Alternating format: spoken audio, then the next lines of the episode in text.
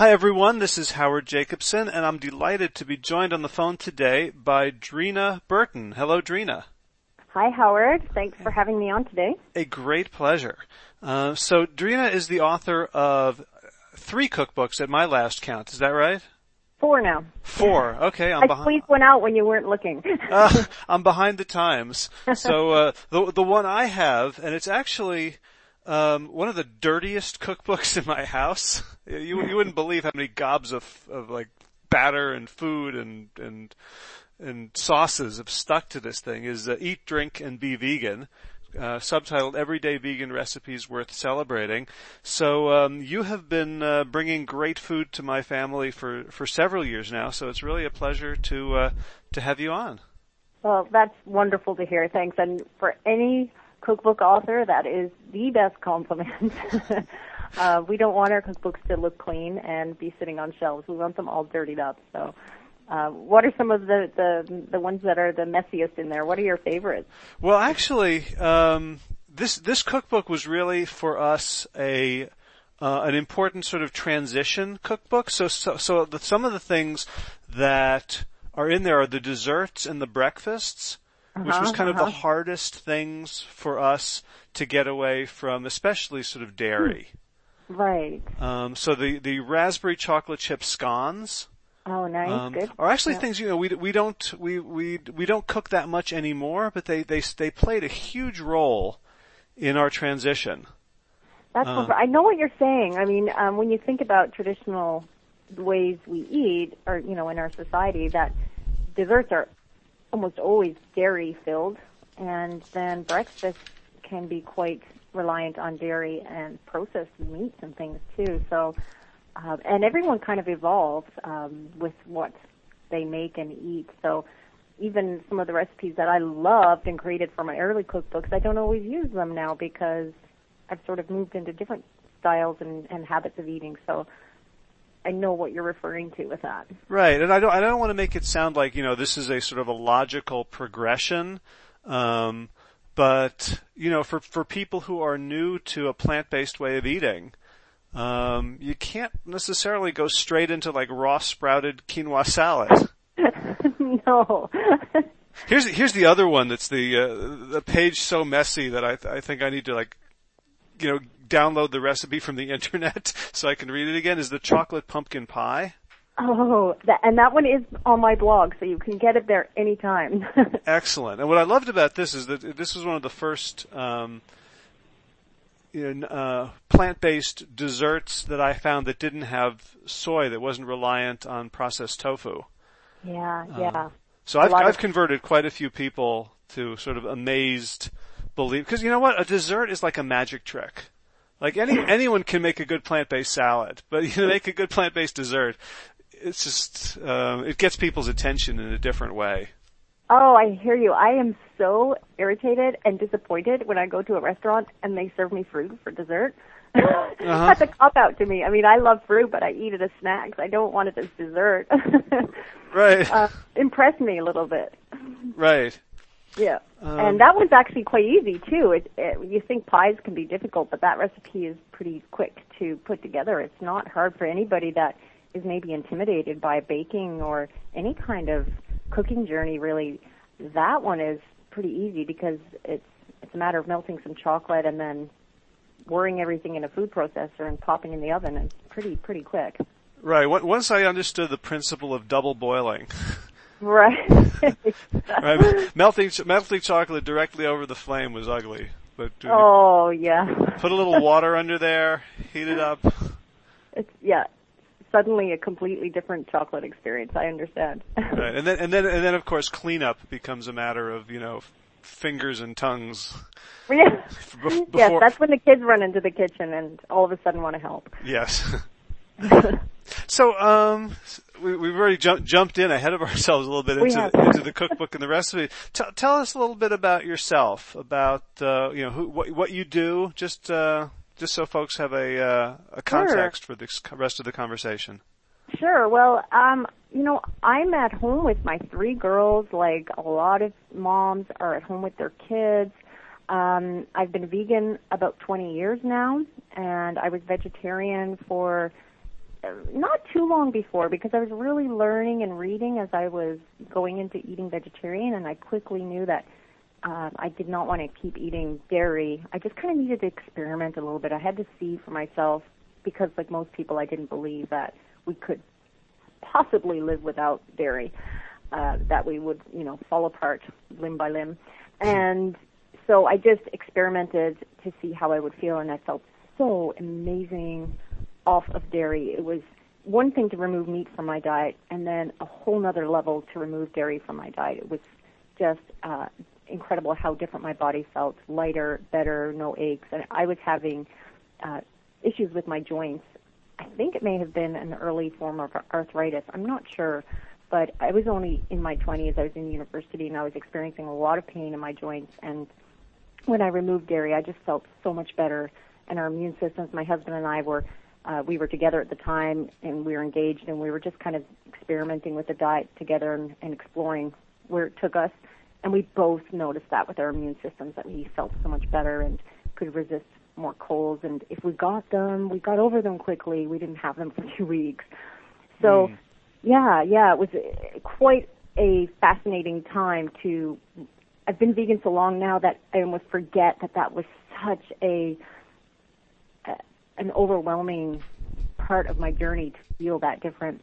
And then along the way, I learned so much about factory farming and the environment, and I realized, wow, this is a win-win-win situation. Everything kind of comes together when you eat this way, and um, so yeah, like I said, it's been a, quite a long time. And then when we had children, we just obviously needed to make sure we were doing the right thing with them, and being pregnant, and then having babies and nursing and all of those things.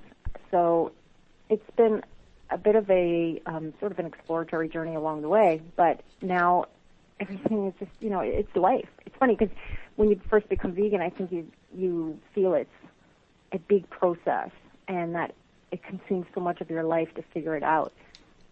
And when you've been doing it for a while, it just is. It's just life. It just is part of life, and it's it's great.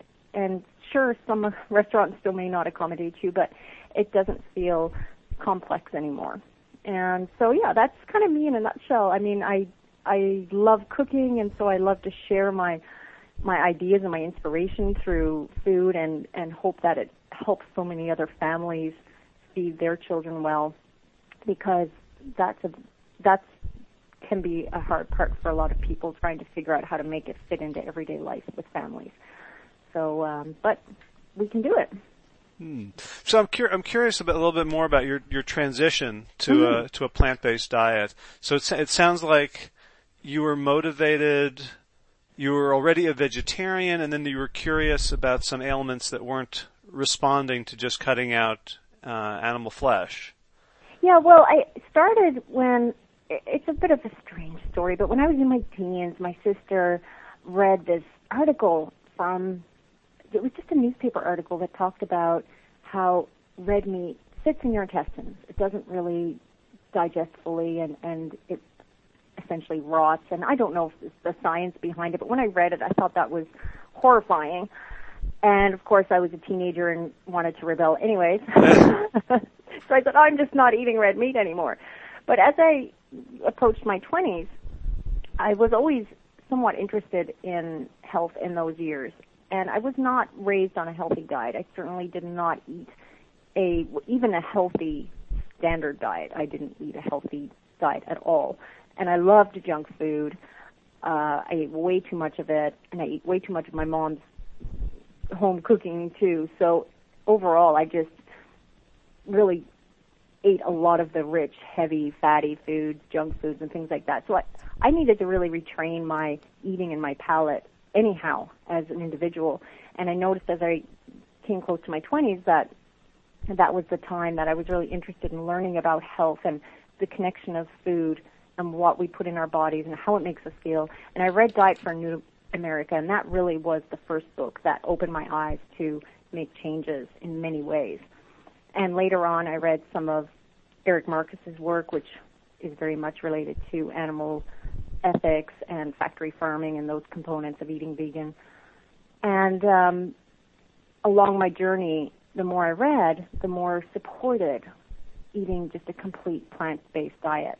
Um, and so that that's really where it came from. It took some time to really believe the notion about not eating dairy, and yet it felt right when I when I didn't. So after a few months of having it out of my diet, and I felt like the the information I read supported it, I just continued.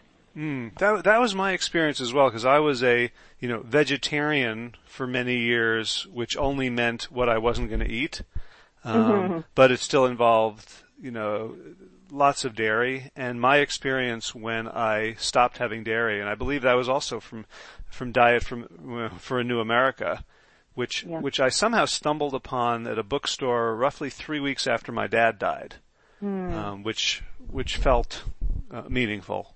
Yes. Um, but within within three weeks, I felt like utterly a new person. First, I had to throw out all my pants because they were way too big. um, and then I just, you know, I started like looking better. My allergies went away almost immediately. Um, you know, there was that, uh, you know, the liquid meat that was really doing me in.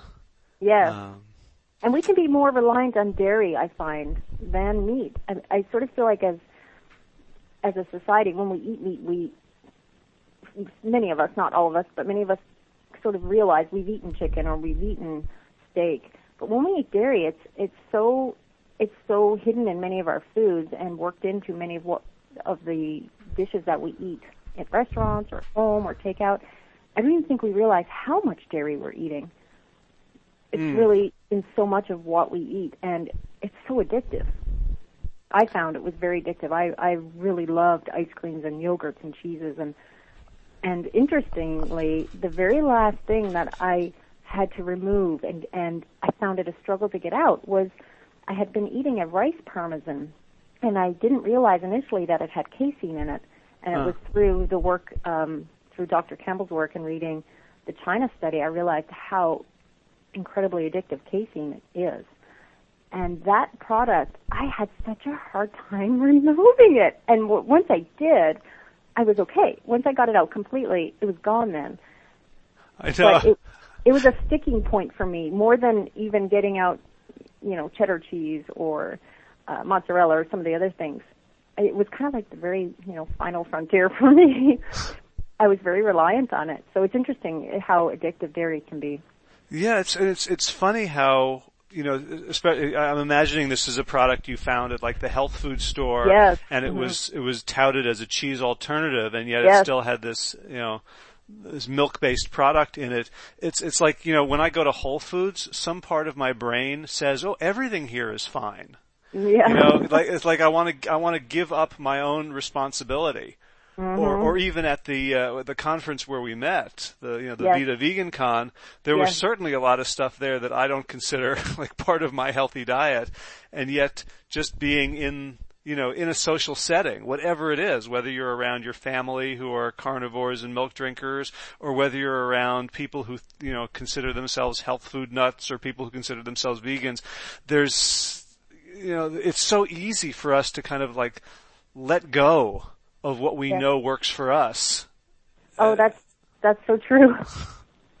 that's so true. My mom visits every couple of years. She she comes to visit, and when she stays with us, she goes back home feeling so much better because she lives across the country.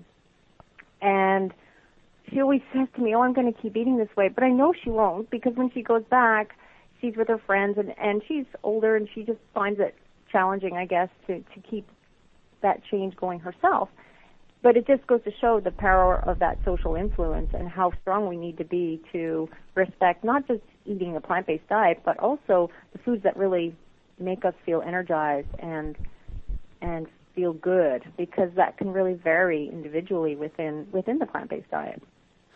Yeah, and, and you know, and I'm really interested in that point because you know at the the, the China study community and Dr. Campbell, we talk we don't talk vegan we don't use the V words, right? right? We right. talk whole foods, plant based. Yeah. Um, and there, you know, I, there's often discussions on like how do you do it, how do you maintain it, what's easy, what's hard, and the folks who seem to maintain without without a lot of trouble tend to be people who have a, an identity around it. They'll say I'm a vegan and they'll go mm-hmm. to vegan conferences and they're ethical vegans. The same way when I was growing up in a Jewish community, the people who kept kosher didn't really, you know, and saw themselves as, you know, strictly religious Jews didn't have a problem. There wasn't like, oh, should I have a cheeseburger today? Mm-hmm.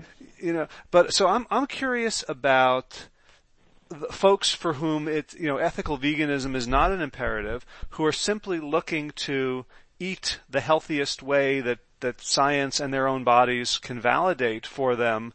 Um, you know, thinking about your mom, mm-hmm. like how, how, what do you recommend for people who, who want to kind of, you know, eat this way, but don't feel the calling to make it part of their identity. They just want to be like a mm. common sense, healthy way to eat. What what supports do you find um, help people in maintaining that? That's such a oh, this is such a good topic and such a good point. It's you know because I am identified in, in more than just plant based. I mean, I I learned so much about the reasons to be vegan on other levels in factory farming and what we're doing to our environment and how it all just kind of connects so beautifully. Like there's such synergy to making it more than just about health, but health is obviously very important and a huge motivator for people. I mean, I think that's why I obviously came to the diet, and I think a lot of people come to it in their say late 30s or 40s, 50s, because their health is compromised at that point.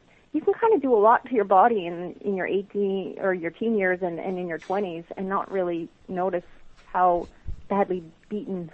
yeah. it, it is it is becoming on the inside, but you do notice things later in your 30s, mid to 30s, and on how you really need to make changes.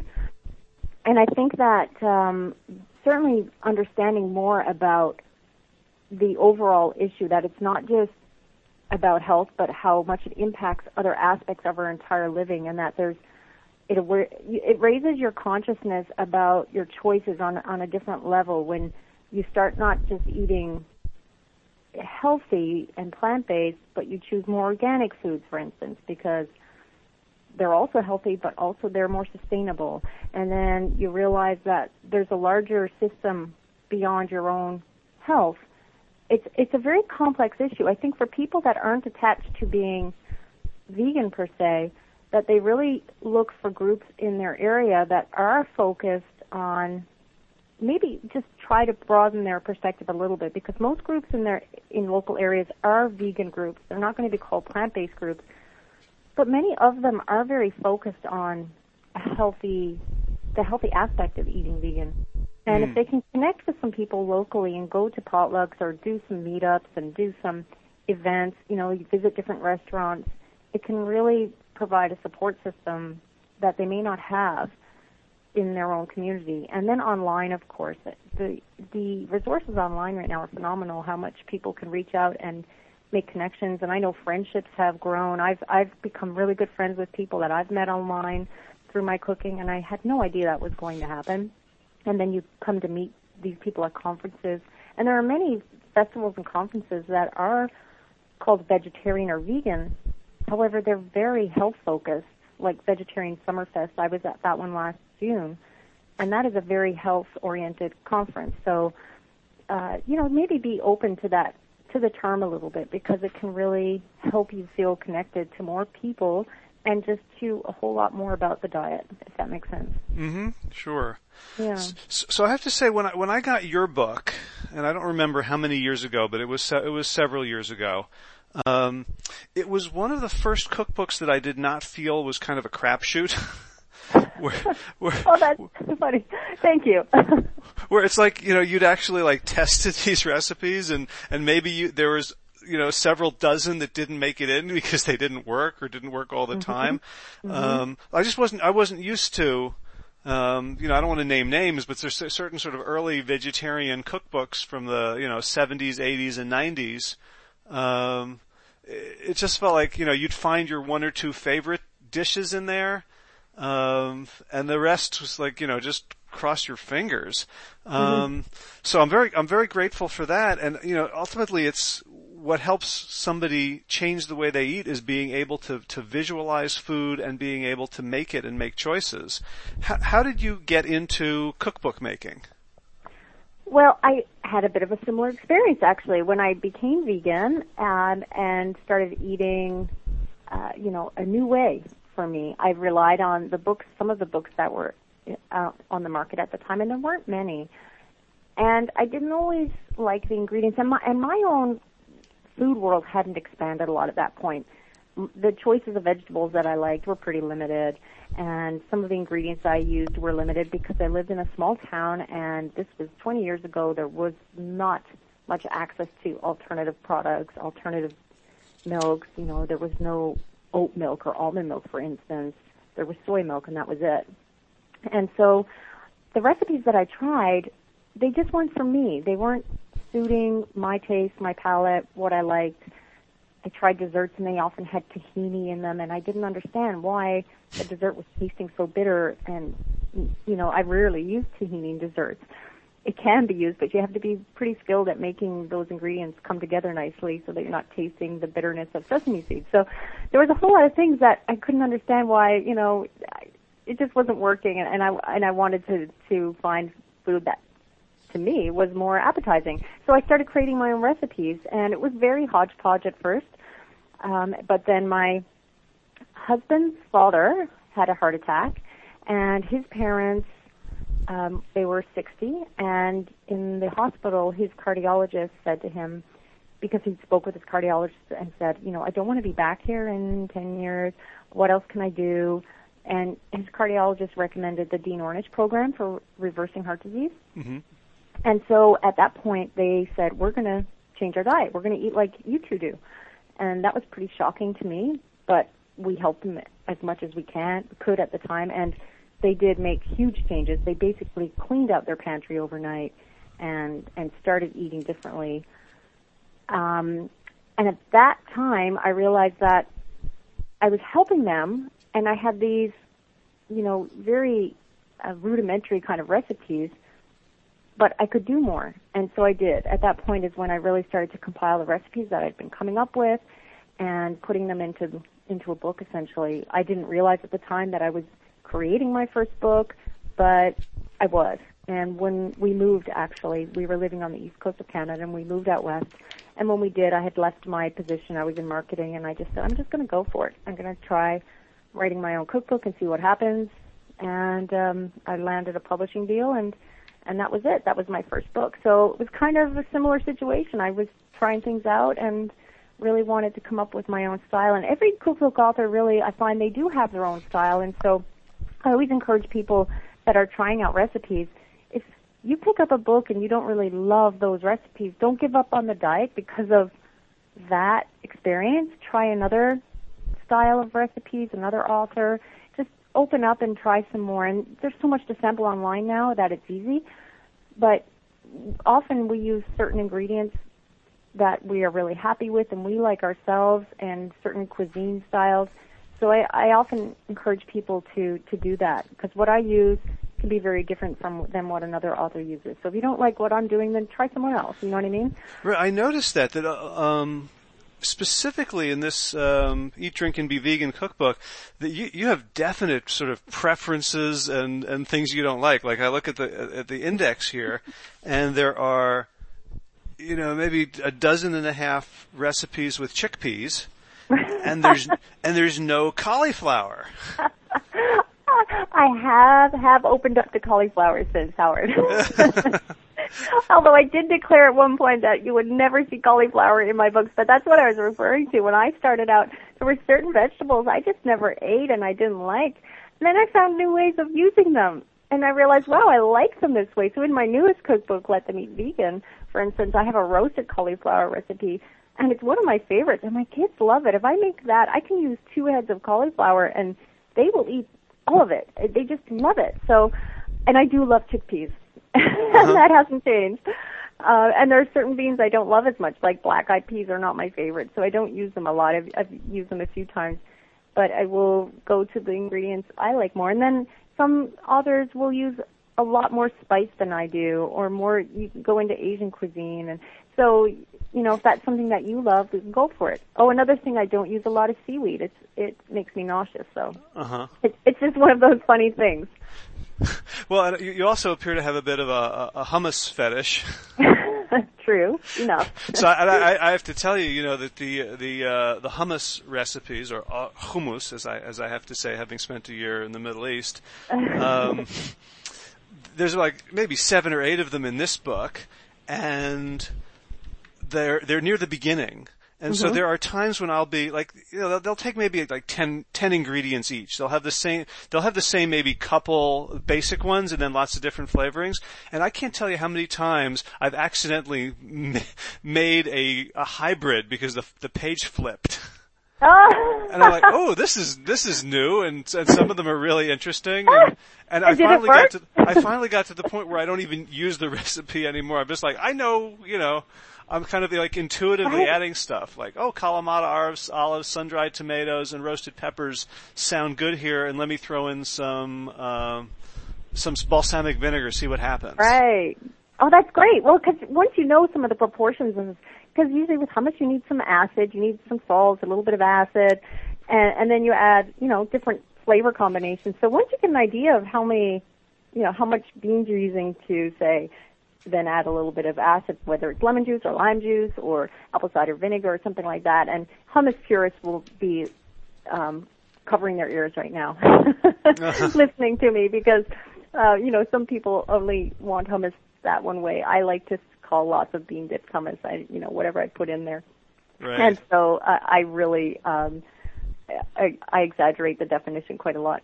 So, but yeah, that, that's a great thing. Once you get that knack of knowing proportions, then you can really customize things, and that's a that's a beautiful thing about recipes. It doesn't work so well for baking, but for savory recipes and, and entrees and salads and dips and things like that, that's the, use a recipe as a template and then customize it to the things you love. Mm-hmm. Yeah, and I've actually have had um, hummus parties just just using Ah. like five pages from your book because because honestly I don't feel like I need to wash out the food processor between batches. Perfect. So so like I just you know I'll just I'll spend ten minute ten minutes doing mise en place and just getting everything ready and then I'll just like dump it out into a bowl and the next one and then we'll have Love pita or chips or crudité.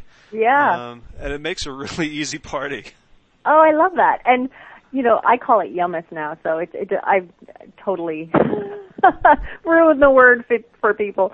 Um, but uh, I love using it too in different ways because you know people think of hummus and in a bowl with some breads or crudité or um, you know some tortilla chips or crackers or whatever. I love using hummus on pizzas as a base for pizzas instead of tomato sauce or in wraps or in a pasta bake if you're doing um lasagna or you have some stuffed shells for for say a whole wheat noodle and it's a stuffed shell and you can put hummus inside there. So I love using hummus in all kinds of different ways too because it's so flavorful that it can really you know translate into making meals with it or or do a, a quinoa bake with a layer of hummus and then some roasted veggies on top. There's so many things you can do with it. hmm And it's and it's a great transition food for people who like to get filled up. Mhm. Um, I find you know you throw the hummus. The difference between a salad and a wrap with hummus is Yes. psychologically is huge. Mhm. That's so true. And I love putting hummus in salad. See, I put hummus everywhere. Um, and, and you know, you make a big bowl of salad, and instead of you know putting your dressing on it, you put a mound of hummus in there and, and eat your salad with the hummus, it's wonderful and delicious. Sometimes I'll warm it up a little bit too if I'm using a doing a kale salad, and then if I warm the hummus up just a little bit, it will soften the kale.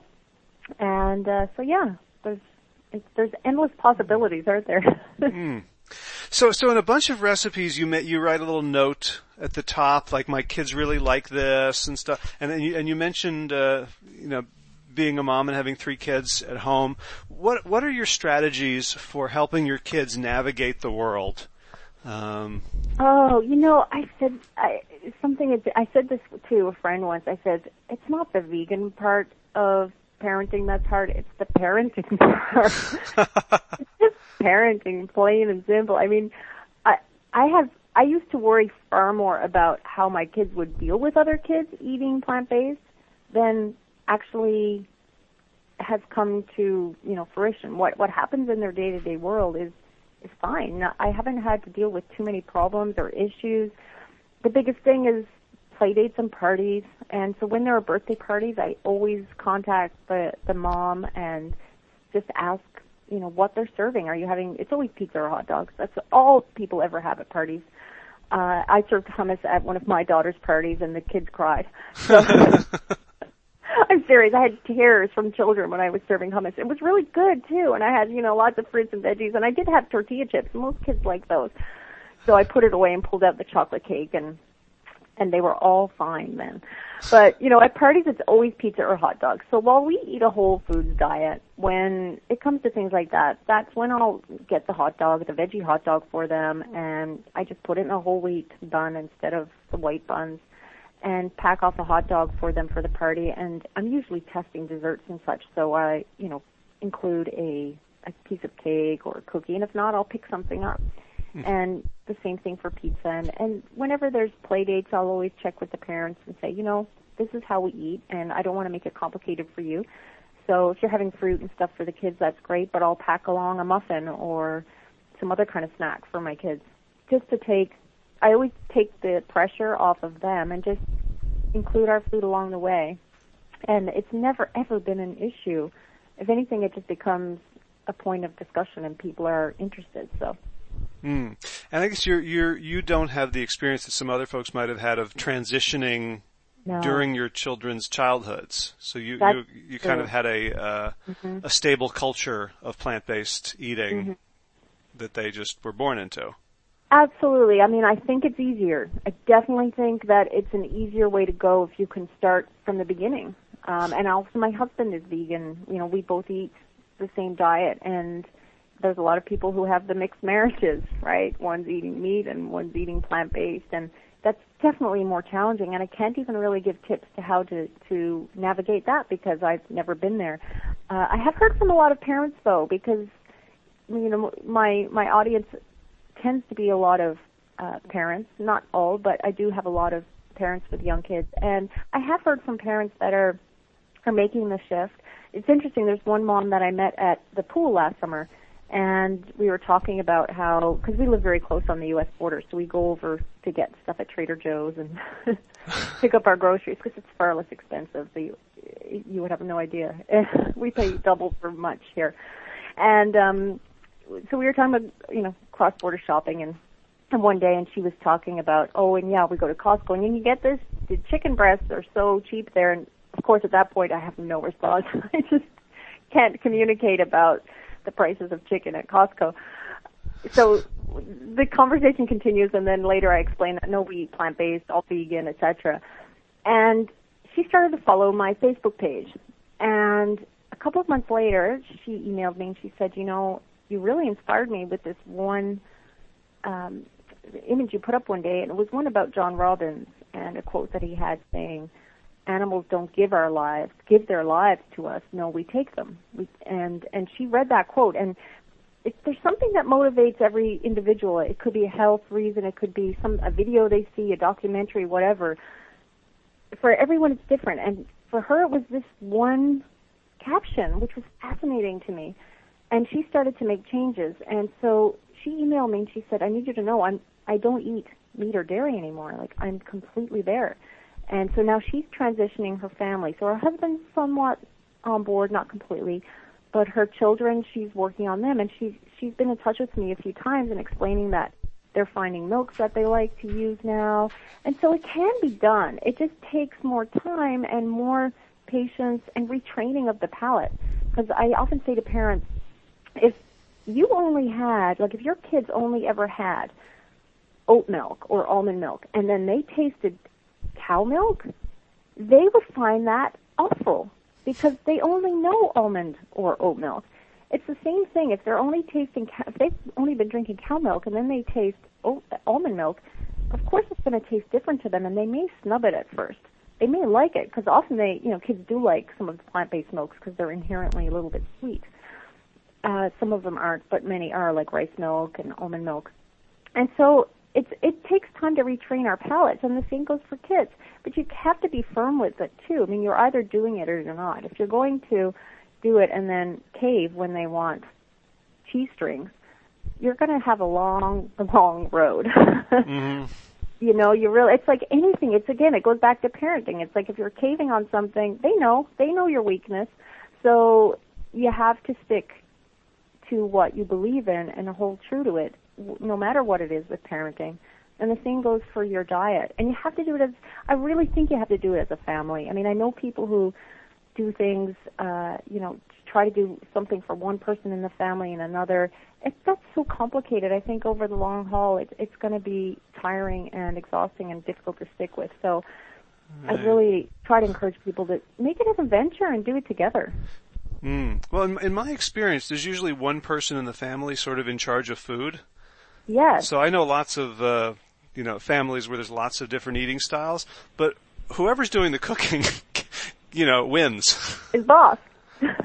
yeah. So you know, the only the only exception there is if uh, you know if someone else has a more restrictive, you know, then they have to fend for themselves. So you know, no soy or no wheat or or right. something like that.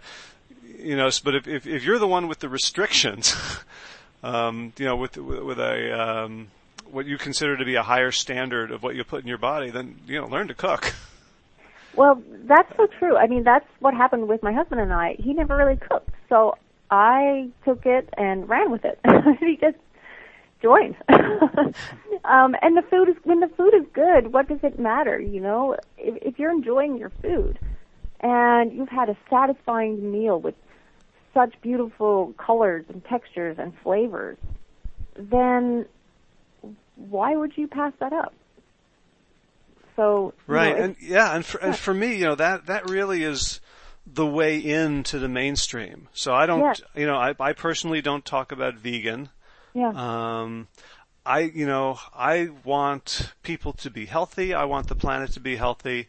And so my, you know, my motivation here, um, is to get people to experience something f- that they can't argue with. Mm-hmm. So it's very easy to argue ethics. It's very easy to yeah. argue uh, science even. Yes, you know, even, even though, you know, I helped Dr. Campbell write his new book Whole and we, we kind of try to debunk the science, but it's, it's complicated stuff. Absolutely. And, and it's very hard for some, but, but if you taste something that is delicious and you feel better after you eat it, mm-hmm. there, there's a purchase there that is very hard to argue with. So that's really, you know, one of the reasons that I'd love to, to, um, you know, to be a cookbook author fanboy, because um, I think you know you're you're doing more for for helping people than you know you and chefs and and people who can teach people how to transition and just have the experience. Because um, I think you know a personal experience of feeling better. Yeah. Um, you know, I know a lot of people in the vegan community kind of have this three pronged way of thinking that you can be vegan for health reasons, for mm-hmm. environmental mm-hmm. reasons, and for animal rights. Mm-hmm. I, I, like to try to collapse those into I'm an animal. I want to treat myself well. I'm mm-hmm. also part of the environment. Yeah. You know, whatever I put in my body, whatever crap I put in my body is going to come out somewhere, you know, literally. Mm-hmm. Um, and, and so I'm looking, you know, again, I'm looking for a very holistic way of approaching the topic. And for me, you know, eating something and enjoying it in that moment and enjoying it later is is the ultimate yes. leverage. So apt. Oh, that's so key because I remember the days when I loved dairy. I loved it, and I loved the rich sauces and the creamy sauces. And I would go to a restaurant and ask for extra sauce. Mm-hmm. If I had mm-hmm. pasta, I would ask for extra sauce because it was never enough, or extra cheese on my pizza or whatever because it was never enough. And I loved it in the moment, but an hour later I felt awful. So what you're saying is so so true that it you want to also feel good after and be able to enjoy your life and do things that day and not feel bogged down or logy or have, you know, intestinal cramps or, you know, just feel foggy minded for whatever reason because all of this food takes so long to digest and and is really um, making you feel so compromised. Yeah, well, you know, if you had, if you had a friend who said, "Well, I really love beer. I love drinking beer. I love the taste of it. I love the feel when it goes down," and and then you know, I'm an alcoholic and I can't really function, Mm-hmm. and I'm not getting anything done, and I'm abusive, and I have no friends, but I really love beer. Like you wouldn't Mm-hmm. think that was like a a, a great, you know, decision. Yeah. And yet, if we, we do sort of the, you know, not, not necessarily so stark, but if we're eating things that we like in that moment and it's an addiction and we're compromised in our, in our functioning, in our clarity, in our, in our joy, in our longevity, in, in our capabilities, you know? Beautifully, yeah, beautifully said. It's you, you've wrapped it up there. Totally beautifully said because it reinforces then our choices too. If we enjoy the food and then we feel good after it, we want to do that again. Right, because Right. I, I, you know, I, I used to like argue with people a lot, Mm-hmm. um, and I find that I have no interest in that. You know, Mm-hmm. my, my, I now want to present an invitation. Try this and see what it does for you. Yeah. So before before we wrap up, you, so you you have a blog, you have books. Um, Hmm. So how can people find you, and what what what have you got for them? Sure, sure. I have okay, so my blog and my site is plantpoweredkitchen.com and my recipes are whole foods. Um and I'm I'm using more and more whole foods as I go along. It's definitely been an uh, every cookbook author or chef I think evolves in their food and for sure that's been my experience um as I came into eating vegan and, and cooking vegan. Okay, so now I just have just uh, it's plant or plants powered. Oh, sorry, plant. Plant singular, plantpoweredkitchen.com. Great. And I have four cookbooks that I've written in the past, I guess, what, 15 years. So my books are The Everyday Vegan, Vive Le Vegan, Eat, Drink, and Be Vegan, and Let, did I say Let Them Eat Vegan? I don't think so. See, I've confused myself. There's four. And I've just released an ebook, and it's the Plant Powered 15. And it's just, a, it's a great little collection of 15 recipes that are all whole foods based, and every recipe has a photo. So it's, you know, that makes it especially beautiful. I have a lovely gal that I worked with on that. And um, all that information is on my blog. And then I'm also on Twitter and Facebook and Pinterest and all of those things.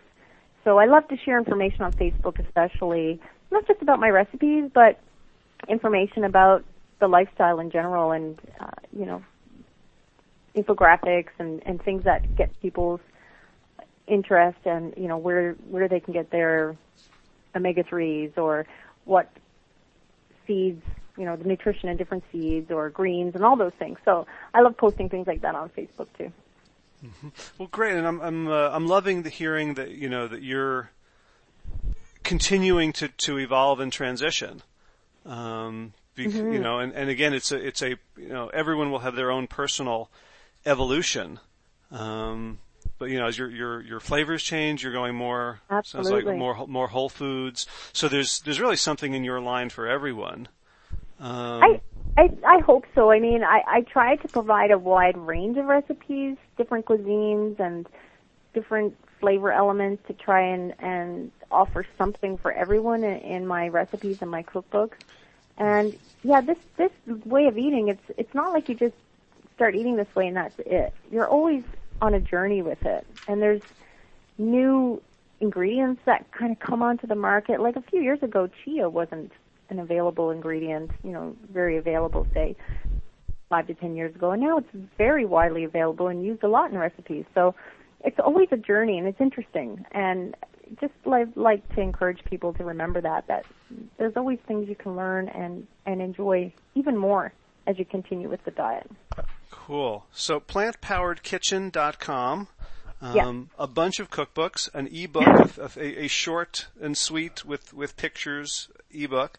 Um, I will say, just um, as I'm as I'm leafing through the, your, the Eat, Drink, and Be Vegan one more time, that this is this is actually my go-to cookbook when for potlucks when when I know I'm going to be serving things to to omnivores. oh, what so ones the- do you like to serve? Well, the the coconut the cocoa coconut chili Mm-hmm. is remarkable. And I do a lot of the uh, the pureed spicy sweet potato and peanut stew with chickpeas. Oh, I love that one too. It, I like to ask people that because when I do a potluck, I blank. Uh huh. I do. I think what what recipe will I take? Because it's it's different when you're creating the recipes and you're not sure which ones are you know going to be the standouts or whatnot. So I always like to ask people because it's kind of fun to hear from from others what ones they love. Well, the other thing, a lot, a lot of the sort of more savory, hearty stew types of things, I tend to have all the ingredients in the house because I'll Yeah, I'll have lentils. The sweet potatoes will last for months. Yes. So, uh, in fact, the the um, one of my go-to. We, I live in a in a co-housing community, so, and we uh, you know 22 households, and we get together once a week, and different people cook for the community. And one of my go-tos for that is the sweet potato lentil chili, Oh, which okay. Mhm. which which for for because it's it's quick, it's easy, and it scales really well. Yeah. That's Yeah. that's been a popular one. People really like that one. I think it's because it's such a twist on chili with the lentils in there. And this, I love sweet potatoes. That's an ingredient you find quite a lot in my books. I just aren't they just one of the best foods? Yeah, and they're, you know, we, we, we, uh, I went to the farmer's market and I made a, you know, back alley deal with one of the farmers. I bought a hundred pounds of his sweet potatoes. oh my god! He was so, ha- he was so happy to, uh, you know, to be able to sell them in bulk. I got them for a buck a pound. Oh my So- gosh, so that's just ca- hilarious. I came home with a, a hundred pounds of sweet potatoes in a bad pack. And I, you, you know, love them more than I do. well, we've, we've we've been using we've been using them uh, for months now. Um, you know the uh, the sweet potato fries thing, in, you know, baked in the oven is just just the easiest thing in the world, and uh, it's, it's nice to know we al- we always have lentils, we always have sweet potatoes. The recipe calls for some cans, which uh, you know. Um, if I if I had a perfect world, I would always like soak my own beans Me too. and and it's um, I'm so glad that there's you know good canned beans and good canned bean recipes um, for a moment's notice. Um, Yeah, and people, some people who are a little bit uncertain about canned beans, I, I like to mention that you can buy the beans that are in BPA-free cans, and some of your listeners probably know that, but if not, just to be on on the lookout. Eden is one, um, and I'm pretty sure that Trader Joe's there's they have something on one of their websites that their canned beans are also BPA-free. So uh, you know, I would love to cook all my beans from dried too, but with three kids, I just don't get around to it like I would want to. So Right. we need the convenience sometimes, for sure. Right. Well, I was talking about this. I, I was a real purist at one point about you know not canned, and I was talking with my friend Peter Bregman, who's a um, a change expert, works with with organizations, and he he took an, a counterpoint of view. He said canned beans are superior to fresh beans. I'm like, what are you crazy? He says, I'll tell you why. Because I use canned beans. I'm like, Good "Ah, point. Good point. Yeah, I think we all need to have those. You know, there's processed foods and then there's processed foods, right? There's a there's sort of a continuum or a, a quite a spectrum of what's processed. And for me, canned beans are one of the processed foods that are okay, and they're not really heavily processed, but they can really help you eat quite healthy. So, uh, just yeah, be on the lookout for the BPA free cans and have a, keep a good variety on hand too. As much as I love chickpeas, I've always got canned kidney beans and black beans and white beans, cannellini beans. I love those. Uh, it helps kind of keep things fresh and mix them up, right? Yep, yep. Having I have the little um, like lazy Susan in the closet, so I can just whirl it and pull out whatever. Mhm. Yep. And it, you know, and just to to close with this idea that you know the word okay is really important when we're when we're exploring and transitioning because there's it's so easy. It was so easy for me to become like superior on so many levels. You know, sort of ethically superior to other people, Yeah, and then yeah. health-wise superior, and knowledge-wise superior, and oh, I would never do that. And there's, there's, you know, I was struck when you were talking you know, at the beginning of, of our of our conversation about, you know, you're eating way too much of your mother's home cooking, and I was kind of thinking, I kind of wanted to, I didn't want to like, you know, derail you at Oh. that point, but I'm kind of thinking like, there's there's a nutrient in mom's home cooking that no matter what it is, True enough. like, yeah. you know, love and nurturance.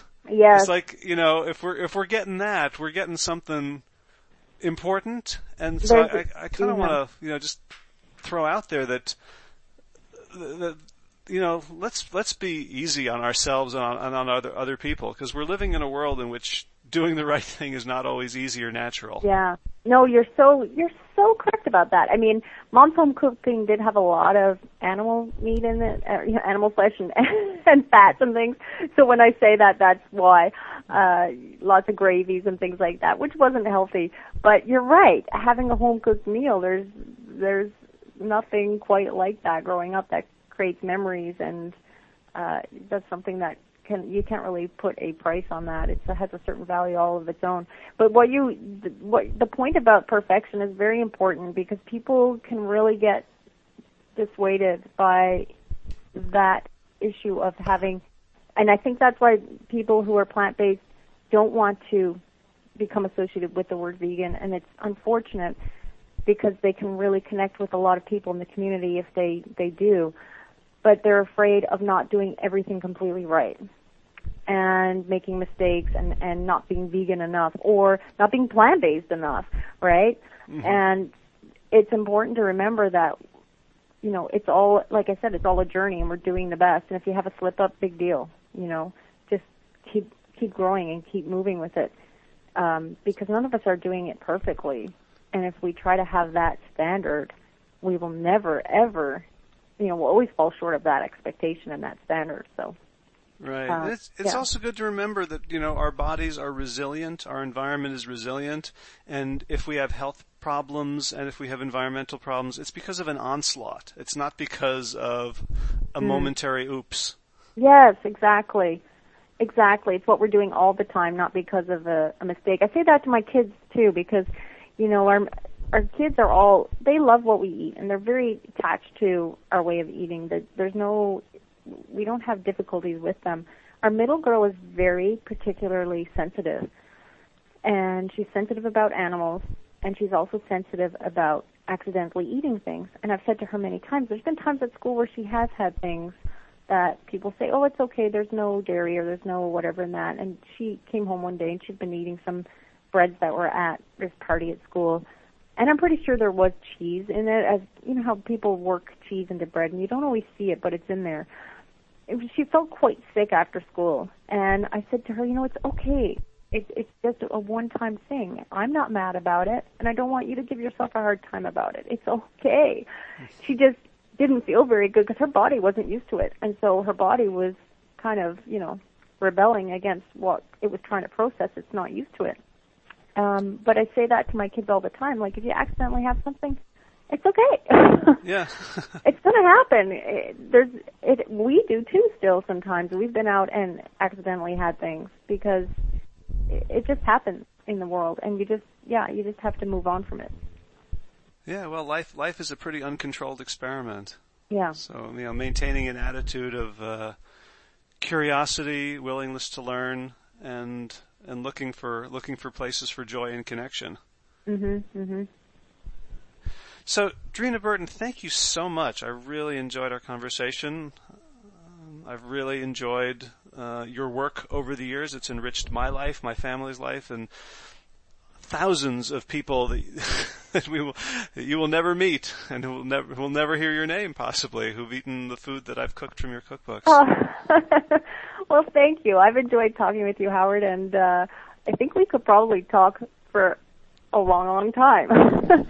but, yeah, well, uh, I'll invite people to continue the conversation on yeah. your website, plantpoweredkitchen.com. They can find you on Facebook. What's your Facebook page? What would they it's look for? Just my name. It's Facebook. If they search um, Facebook for Dreena Burton, they will find my page. Okay, and Dreena is with D R double E N A. Double E N A, and I'm on Twitter. It's the same, Dreena Burton. All right. Well, Dreena, thank you so much. It's been a great pleasure talking with you today. Likewise. Thank you very much.